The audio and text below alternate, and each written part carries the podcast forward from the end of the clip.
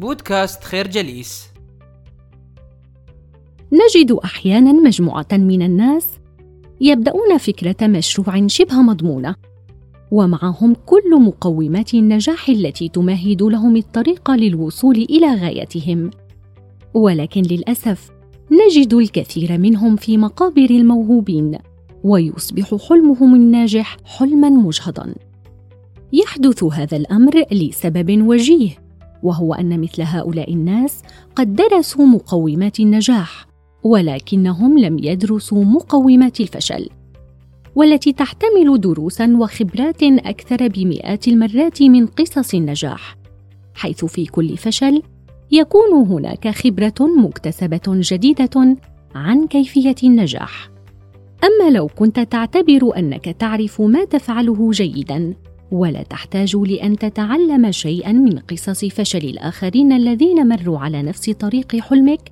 فأنت هنا تقع في خطأ اسمه الثقة الزائدة. وعادة ما يقع في هذا الخطأ الخبراء والناس العاديون على حد سواء حيث يبالغون جدا في معرفتهم وقدرتهم على تحقيق أهدافهم. ويتجاهلون حقيقة أنه في أي طريق نجاح يوجد نوعان من العوامل. عوامل ذاتية مثل الحماسة والقدرة على الإنجاز وعوامل خارجية مثل الظروف والبيئة المحيطة بك. إن الثقة الزائدة في النفس عادة تجعل الناس يتجاهلون العوامل الخارجية من فرط ثقتهم في قدرتهم الداخلية. ولذلك فإن عملية تقييم النجاح من خلال الثقة الزائدة تكون عملية مختلة غير مكتملة الأركان. حيث يصير نجاح المشروع قائما على كمية التفاؤل والثقة وليس على دراسة ظروف المشروع أو الحلم. في نفس الوقت يجب عليك ألا تجعل رأي الآخرين هو المقياس لتقييم أهدافك. وتذكر إيمان ملايين الناس بفكرة ما لا يجعل منها فكرة صحيحة أو ناجحة بالضرورة. الفكرة النجاح يحتاج إلى أن تتعلم من قصص الفشل أكثر من قصص النجاح. في عالم المال والأعمال يشكل أسلوب القصة والحكاية نقطة قوية في سرد الأحداث. فمثلا لو قلت ماتت الملكة ثم مات الملك. وماتت الملكة ثم مات الملك من الحزن. فالناس سيتذكرون الجملة الثانية أكثر ببساطة. لأنها تحكي عن قصة قصيرة جدا تحمل جزءا عاطفيا يؤثر في المستمع. ولذلك تجد منظمات مهمة في العالم مثل منظمة حماية الكائنات المهددة بالانقراض. تستخدم الباندا والفقمة والكوالا في إعلاناتها ولا يستخدمون العناكب أو الطحالب ببساطة. لأن البشر يتعاطفون مع الحيوانات التي يمكن أن تصنع قصة لطيفة وهادئة ومؤثرة. القصة تحرك الجزء العاطفي من عواطف الإنسان، ولذلك يجب على القصة التي تستخدمها في مشروعك أن تكون جميلة وخلفها مغزى دراميا يثير العاطفة بصورة مباشرة. ذلك لأن فن الإعلان يعتمد كليا على فكرة الحكاية وليس على فكرة السرد العقلاني للمنتج.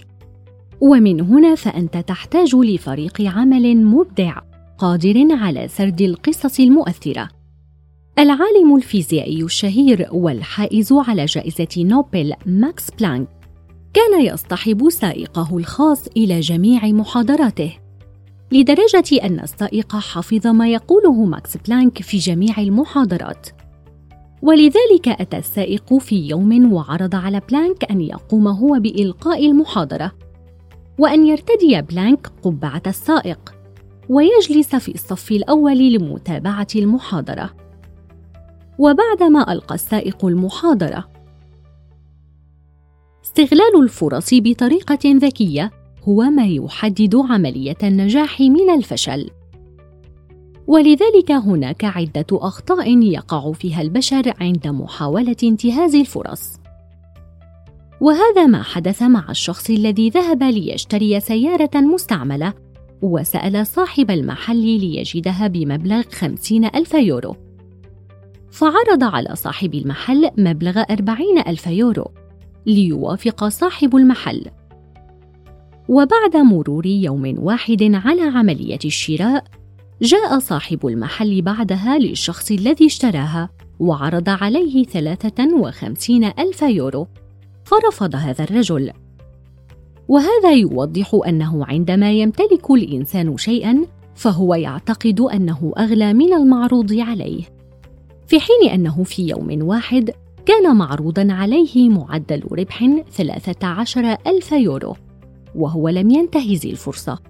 فقط لأنه يشعر أن السيارة تستحق أكثر من ذلك لأنها ملكه مع أنه لم يمتلكها سوى من يوم واحد. وهذه المبالغة في عدم انتهاز الفرص تقابلها مبالغة في انتهاز الفرص. وهو ما نجده في خطأ إهمال الاحتمالية. مثلا تجد رجلا يراهن في لعبة مراهنات على مبلغ مليون دولار. ولكن احتمالية فوزه هي واحد إلى مليون.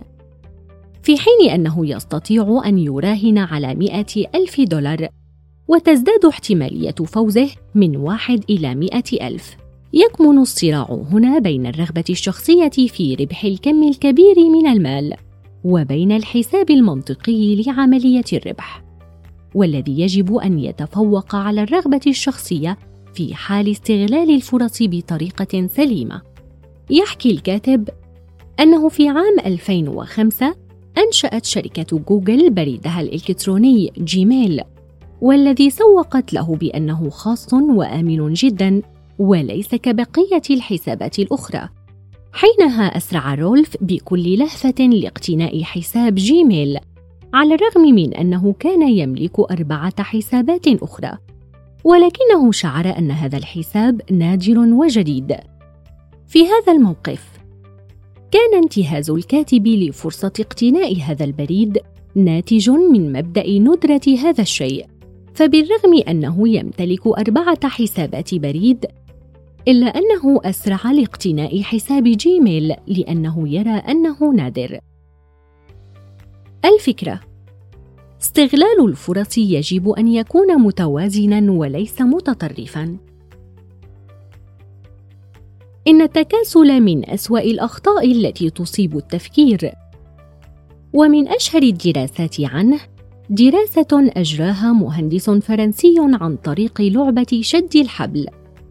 والمفاجأة أنه وجد أنه عند مشاركة شخص واحد في منافسة شد الحبل فهو يستخدم 100% من مجهوده البدني. أما في حالة زيادة شخص آخر فالاثنان يبذلان جهدا بمقدار 93% من مجهودهم البدني.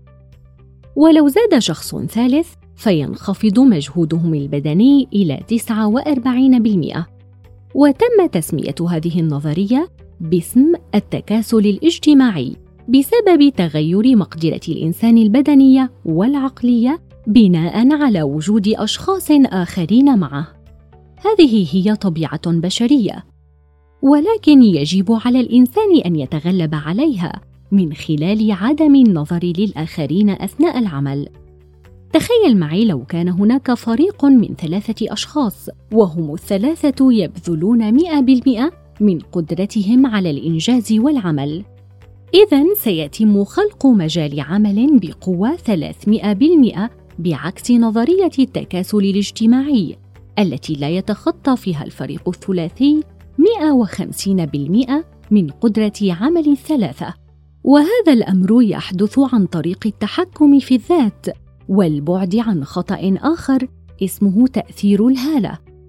حيث تتغير حماسة الناس بناء على الهالة الموجودة حولهم. وهو ما حدث مع شركة سيسكو التي كانت رائدة في مطلع الألفية الثانية في مجال الاتصالات. ووصلت لأن تكون أعلى شركة من حيث القيمة السوقية على الإطلاق. وحينها قالت الصحافة أن السبب في هذا النجاح هو خدمة العملاء المتميزة. ولكن بعدها بسنة واحدة فقط انخفض سهم الشركة بمعدل 80% وحينها قالت الصحافة أن السبب في هذا الفشل هو خدمة العملاء السيئة. في الحالتين تأثر الناس بالهالة المحيطة بالموظفين. ففي وقت النجاح قالوا بأن الموظفين جيدون، وفي وقت الفشل قالوا بأن الموظفين فاشلون.